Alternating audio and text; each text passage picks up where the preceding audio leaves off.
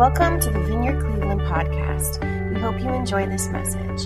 For more information and other resources, please visit vineyardcleveland.org. Next week begins Advent season, but this is our final message in the Hearts United series. We've been talking about the early church and the foundation of the early church and what it looked like when the believers in the first church got together. We talked about things like Pentecost and the coming of the Holy Spirit, that they were all together in one room. They weren't just taking up seats or space together, but they were together in one accord, the scriptures say. That means there is a unification of their hearts and their minds. They didn't all think the same way. They probably didn't vote for the same Roman emperor. They didn't even get a vote. However, they were in one heart and one mind together and the Holy Spirit comes, and we said that He completed the room. He wasn't just filling cracks or spaces in the ceilings or the chairs, but He fills people from big A apostles to normal everyday Joes and Josephines. We are filled with the Holy Spirit to be sent to bring life to the city. We're an outward focused church at Vineyard Cleveland. Everything that we do, we want to influence every corner of society, whether it's in cinema, in the movies, whether it's through songwriting, whether it's through education, the criminal justice system, welcoming refugees. We always want to be looking out to our community. Where can we bring life in everyday, ordinary ways through people like you and I? Filled to be sent. We talked about story, how Cleveland has a story. We're part of a bigger story. If we know Jesus personally, if we are in relationship with Jesus, then we're part of a bigger story, the grand story, the meta narrative, as Scripture uh, calls it, the, the grand story of God, the recreation of all things. You didn't just show up to church this morning to take up a chair. Welcome to story. You found yourself smack dab in the middle of Jesus' story. When he died on the cross and Jesus raised him from the grave, the story of the recreation of all things had begun. Jesus?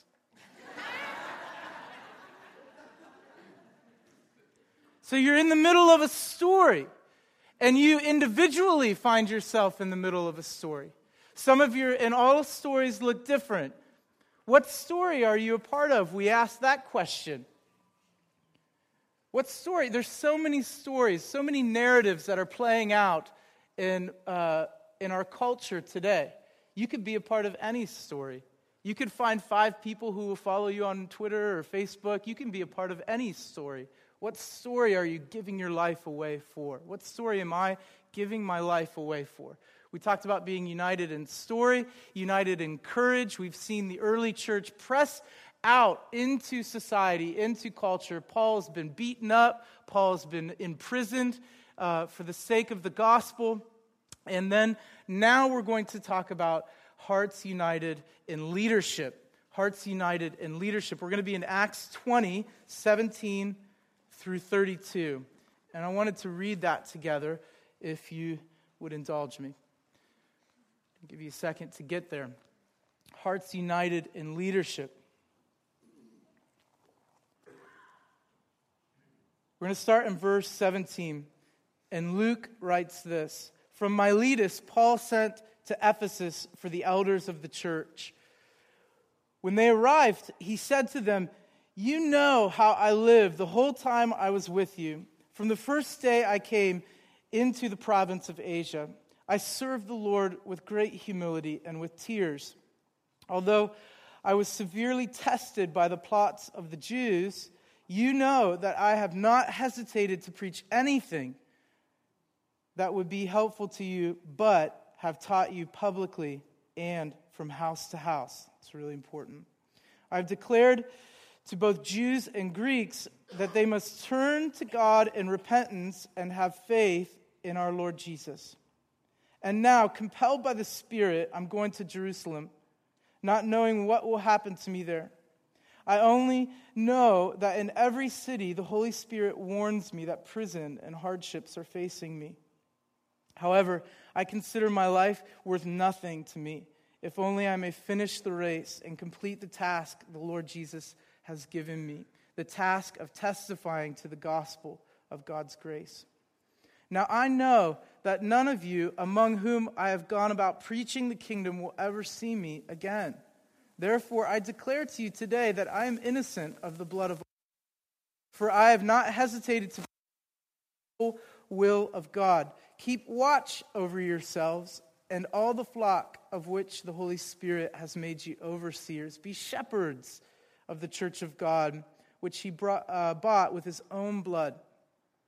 I know that after I leave, savage wolves will come in among you and will not spare the flock. Even from your own number, men will arise and distort the truth in order to draw away disciples after them. So be on your guard, watch out. Remember that for three years I never stopped warning each of you night and day with tears.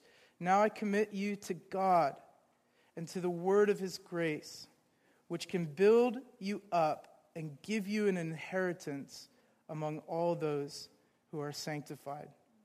So good. So, what's happening here, for a little context, is that Paul is headed back to Jerusalem, to the city, to celebrate um, Pentecost. And he doesn't want to stop off in Ephesus, a church that he planted, because he knows he loves these people and he will be there too long and he'll miss the festival. And so he calls for the leaders at the church of Ephesus to come meet him in Miletus. And as they get there, this is the only scripture it, or the only passage in the New Testament where we get a glimpse of Paul preaching to Christians. Normally, if we get sermons, it's Paul preaching to outsiders, those who have not yet come to follow Jesus. And in this passage, he's speaking to leaders. He's speaking to leaders. Now, you know, if you've been around the church for any length of time, not just our church, but the church, Big C Church, that leadership is imperative for vision. Without vision, the people perish. There's life in leadership, in the delegation of leadership. It's how vision is enacted, it's how vision is resourced. Leadership. In general, there's this agreement that leaders provide vision and encouragement and motivation. And leaders recognize that it's going to take more than just their dream to accomplish the will of God in a community. And so that's what we want to get at. And before we dig in a little bit deeper, I felt like there were a couple of things that we need to hear about leadership. And I'm not bringing, I probably won't bring you anything new, something that you haven't heard before in leadership. But I would challenge you to listen to the Holy Spirit as I'm speaking and what He would want to say to you through this passage. There are many more people sitting in this room, even, who could probably speak more eloquently and give you more depth and rich chocolate nuggets on leadership. but um, this is the passage. And so I challenge you to listen to the Holy Spirit inside of you and what He might be saying to you about leadership. And the first thing that I recognize is that in all of these things, to effectively lead people, we need to understand that we are the beloved of God. You are deeply loved and cherished and adored by God, by the King of all kings, by Jesus. We can't, another way to say this is that we cannot effectively lead other people without first the realization that we are deeply loved by Jesus. You have all of the affirmation you need, you have all of the attention that you need you have the attention of the king. Jesus' eyes are fixed on you. You have the Holy Spirit living inside of you. You are deeply loved by God. You're deeply cherished, adored by Jesus Christ. You're called. Have you received the message of salvation from Jesus? You're called. Boom, did it. You didn't sign up for one equipping class. You didn't go to seminary. You didn't get your master's of divinity. That's it. You're signed up. You're called. Some people spend their whole entire lives in confusion. What is my calling? God, what are you calling me to? Confusion, confusion, confusion. That doesn't sound like God. That doesn't sound like the will of God. If you received the Holy Spirit, when you received the Holy Spirit, you received a calling on your life to bring life to the city, to share your life with others, to spend your life for the kingdom of God, to waste your life on the kingdom of God in that story. You're called. The vineyard model of leadership is that we are the beloved of God, called by Him in order to lay our lives down like He did, in order to have His smile on our lives, in order that we might see the rule and reign of Jesus established in every heart, every nook and cranny, every home, every school, every corner of society. We bring life to the city by giving our lives away in compassionate service. Whether we see the results or not, whether we understand what's happening to us or not, we lay it down, even when it feels like a roller coaster headed off of the tracks, trusting that Jesus is in the lead car steering it, even though it feels totally out of control. Jesus is saying, Trust me, I've got this, I've got you disciples, leaders, disciples who change communities have a vision for the whole community and proclaim a hope big enough to transform the city. We don't separate in the vineyard spiritual formation from city formation. They love individual transformation and institutional transformation. We practice being among the people and bringing life in a thousand different ways we have a gospel of the kingdom for the world. Understanding that Christ's ascension means everything, everywhere, must be filled with his glory, majesty, and his beauty. What if, Vineyard Cleveland, what if, what if we as a church, what if we did more than simply connect people with churches? What if that wasn't the end? Let's get them plugged in, let's get them going so small of a goal? What if we did more than connect people with churches? What if Vineyard Cleveland, what if we created disciples that changed communities, that changed, that woke up to life and saw that they had within them, buried within them, the treasure of the kingdom of God to change Middleburg Heights, to change Parma Heights, to change University Circle, to change Shaker Heights, to change Berea? Yes, even to change Brun- Brunswick, I hear you. First, what I see in this passage is that leaders model. Leaders model. We read in verse 18 through 19 when they arrived, he said to them, You know how I lived the whole time I was with you. From the first day I came into the province of Asia, I served the Lord with great humility and with tears, and in the midst of severe testing by the plots of my Jewish opponents. There's this reoccurrence of the phrase, you know how I lived.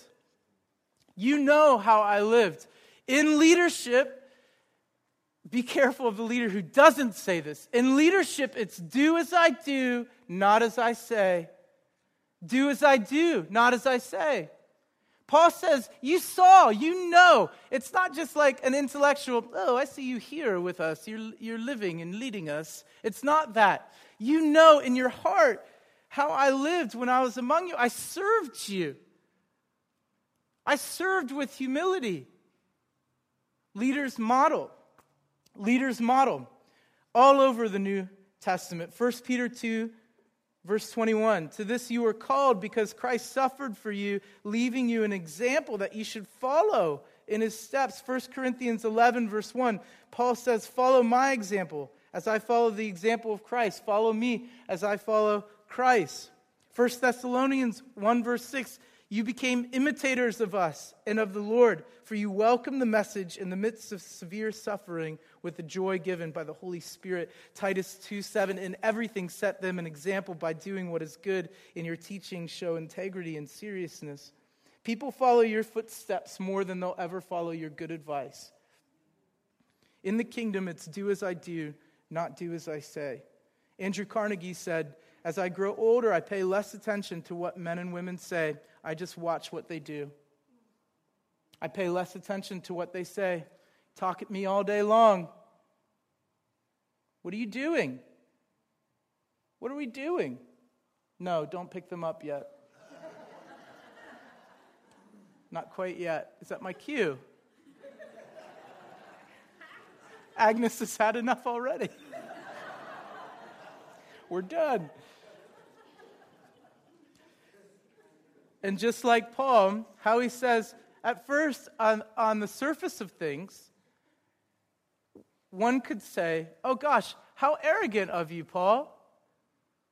You want other people to follow you. Mm, that's really great, Paul. Watch as you served with humility. Hmm, someone needs a lesson in pride. But really, he's accepting his call. Leaders let their actions speak so much so, so much so, effective leaders, I should say, so much so that there's a humility when they speak of their actions. You can feel it. Paul says, Follow me as I follow Christ. Well, if, if Paul wasn't putting his money where his mouth was, and he said, Follow me as I follow Christ, we'd say rubbish. People follow passion, people follow integrity. Follow me as I follow Christ, Paul says. That's a humble thing to say when, your when your life is centered around the throne of Jesus. When your eyes are fit, when you behold Jesus, when you've been with him, you can say in humility, Follow me as I follow Christ. He lets his actions speak so loudly that there's humility when he speaks about his actions. Leaders model, leaders also in community. Effective leaders live in community. Any leader who lives separate or insulated away from the community misses out on a key piece of the character of God. It was Father, Son, Holy Spirit who created and wound the world up and is involved in every single detail of the history of the earth. There's a key piece of who God is that leaders who insulate themselves away from community miss out on. Now, I hear all of the introverts in the room saying, Hold on a second. Hold on a second. Are you saying we all have to be extroverted and evangelize 25 people in one month? Is that what you're saying? No. But there's a difference between being an introvert and insulating yourself from community. Vineyard leaders, vineyard people, we are leaders of the people. We are with the people. As Jesus was sleeping in the boat, he was in the boat. Jesus was in the boat with his disciples every step of the way. On the flip side, I will not be at every wedding, every funeral, or baby dedication. I cannot.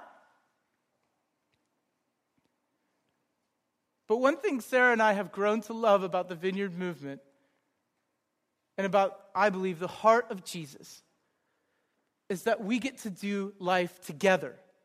We get to bring life together. This isn't the Eben show. Josh and Bethany know that the Medina house group, it's not the Josh and Bethany show. Small group leaders show, it's all of us. That's Jesus style leadership. All of us bringing life together, leaders in community. Paul says, I was with you in verse 18. I was with you. You know that I've not hesitated to preach anything that would be helpful to you, but have taught you publicly and from house to house. Paul didn't show, just show up on Sundays, talk at people, and then vanish for the whole week. Where is he? Where is Paul? House to house to house to house. The best leaders, the leaders that I admire most are leaders of the people, men and women of the people who aren't afraid to get messy with people.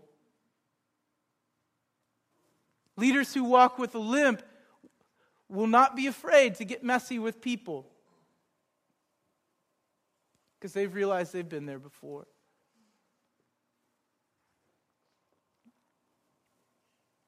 And look at the end in Acts 20, verses 36 through 38. Look at what Luke says. I want us to notice this. When Paul had said these things, he knelt down and prayed with them. There's with again. He's with them on their knees together. He's not pulpit, he's knees with. Prayed with them all, and they began to weep aloud and embraced Paul. Some leaders think that they need to separate themselves in order to be respected. Paul says, No, I'm with you guys. And they embraced him. Grieving especially over the word which he had spoken, that they would not see his face again. And they were accompanying him to the ship. If Paul had not lived in community, this scenario would never have happened. They would have been like, We're not we're not coming to Ephesus to meet you. Why would we ever come to Ephesus to meet you when you, you've lived separate from community this whole time?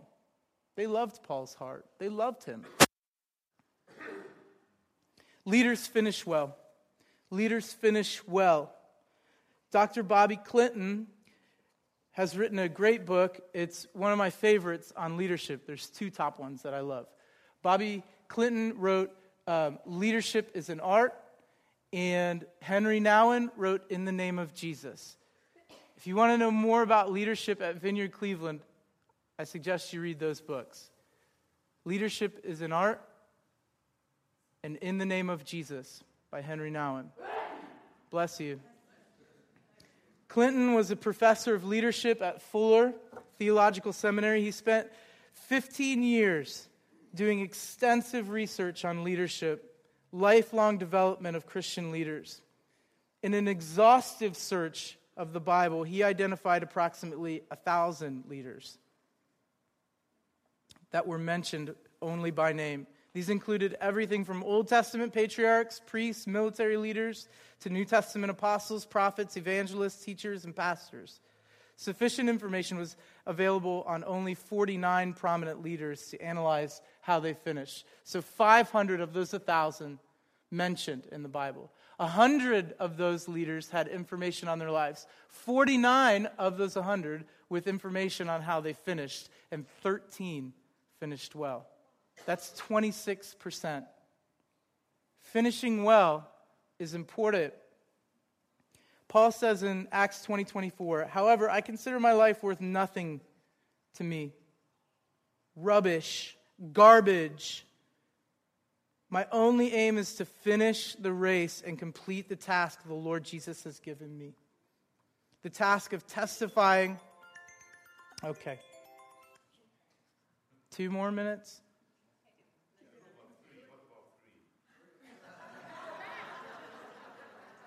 Sold. 2024, Paul Luke writes, However, I consider my life worth nothing to me. My only aim is to finish. Vineyard leaders, vineyard people, take heart. God wants you to finish well more than your desire to finish strong. Not only that, He not only desires it, He's committed in your life to see that happen so that you can maximize your potential as a leader. Leaders keep watch. Leaders keep watch. Paul encourages these leaders to keep watch as shepherds. In verse 28, keep watch over yourselves and all the flock of which the Holy Spirit has made you overseers. Be shepherds of the church of God which he bought with his own unique blood. Paul encourages leaders, disciples to keep watch, not to rat people out, to catch them in sin. Oh, I'm keeping watch. Oh, I'm keeping watch. Not to rat people out, but rather to encourage people on. The only way to keep watch is to live in Jesus centered community. If a leader lives outside community, they forfeit the spiritual authority Jesus has placed on them. Spiritual authority is carried out in a gentle way, Vineyard Cleveland. That's how we carry our authority. We don't drop the hammer on people when they step out of line or mess up or don't show up. We know that we cannot hold folks to an unreal standard or expectation. They recognize that their authority is to be used as medicine for a wound, not the weapon that caused it. And that's the difference between kingdom reality. This is it. Leaders keeping watch. This is who we are. That's the difference between leader, uh, kingdom reality versus kingdom morality. The gospel is not about sin management. It never was. When did the church turn this beautiful, freeing, life giving power inherent in the gospel into sin management? The gospel just shrunk, infinitely small, and not at all what it is.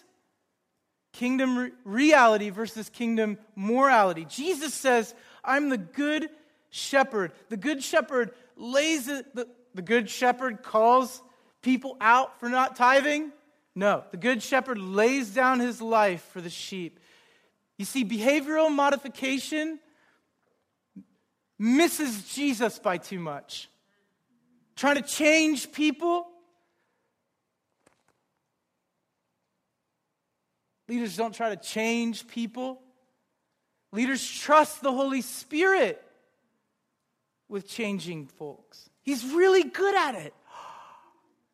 We're terrible at it. Have you ever tried to change someone?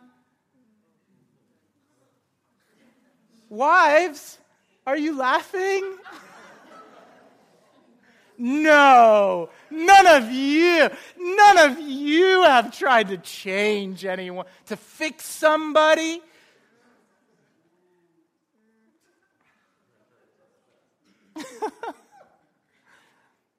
no, leaders, whole, whole, W H O L E, whole leaders trust God with people. Don't try to change or fix people. The Holy Spirit is super competent at changing people's lives. He's really, really good at it. And this is a culture of freedom. So some folks don't know how to do Wait a second. They don't need me here. They're not trying to change. Why aren't they trying? See, we've grown so addicted to manipulative leadership. Oh, we're so addicted to manipulative leadership. Jesus never leads out of manipulation. He always leads out of love, laying his life down. Freedom, freedom. You messed up? Who cares? Welcome to the club. You're human. Let's move on and bring life to the city. Let's move forward. I'm the good shepherd. The good shepherd lays down his life for the sheep. Everyone who is here this morning, who's given their yes to Jesus, whose life is in his hands, realizes that they are shepherds of someone, somewhere, to some other group of people. God has given you influence. When you, when you come into relationship with Jesus, there's a favor that rests on your life. Why? Because you're so special? Well, special to Him. He loves you so much. But He also loves the world. Jesus loves people. And He's uniquely put favor on your life to influence people. You are a shepherd somewhere with some group of people. You have influence somewhere. It's average that each person will influence over 10,000 people through that's the average person. 10,000 people over the life over their lifespan. Where are you at in that 10,000? You're somewhere. You're somewhere. Doesn't it put you smack dab in the, in the middle of the story that there are people at your workplace, there are people in your family, relatives, friends, coworkers, teachers, students, whose lives are unfolding before God. And God has put you in that environment in order to share life with them, that you would be the effervescence of the Holy Spirit to people at your workplace. That when you walk into the room, hope walks in with you. The, cult, the climate of the culture of Jesus follows you wherever you go. You've been given influence somewhere with somebody. And Jesus says, I'm the good shepherd. The good shepherd lays down his life for the sheep. Jesus. He's the good shepherd who runs out to protect the flock. He, He's the good shepherd who feeds and nurtures the sheep. The good shepherd seeks the lost sheep. We are to seek the lost. We're not to insulate ourselves from the big bad world. They're going to get us. Watch out. It's scary out there. All that sin. All those dirty people. They're sinning. I'm not going to go out to the big bad world. It's scary out there. Well, that's where Jesus is. Jesus does not want us to insulate our lives so much that we lose contact with the very people that He's given us influence for and has a purpose for their lives. Jesus is among the broken. Jesus is among the poor. Jesus is with your neighbor. Jesus is with your parent. Jesus is with your brother, your sister. God is working something in the life of every human being. The story is playing out. Where are you at in the 10,000? Jesus is with those people, and so we trust God with people. We don't hold people tightly in our fists. We're open handed at Vineyard. We're open handed. We believe that we're the beloved of God, remember? We're the beloved of God. So then it's easy for us to see others in the same perspective that each person is deeply loved by God. And that the reality, as Bonhoeffer said, Dietrich Bonhoeffer said, that it's not just your, your quickest way to relationship is not face to face with that person, it's through prayer because Jesus controls their destiny. And the reality is, is that it's not you face to facing with this person. There's another person on the scene. It's Jesus, and he's standing in the middle of you, the one who Jesus loves, and the beloved who Jesus loves. Jesus is standing. That's the reality. Everywhere you go, every person you meet, your most direct link to that person is not through networking, not through Facebook, not through Snapchat, your, your direct link is through Jesus because Jesus stands between the one he loves and yourself. Leaders trust God with people. It would be arrogant for me to assume that everyone here has a life giving relationship with Jesus. And I want to invite you into relationship. As we stand together, we're going to go into ministry time. Ministry time is where we offer prayer. This is what the church is for.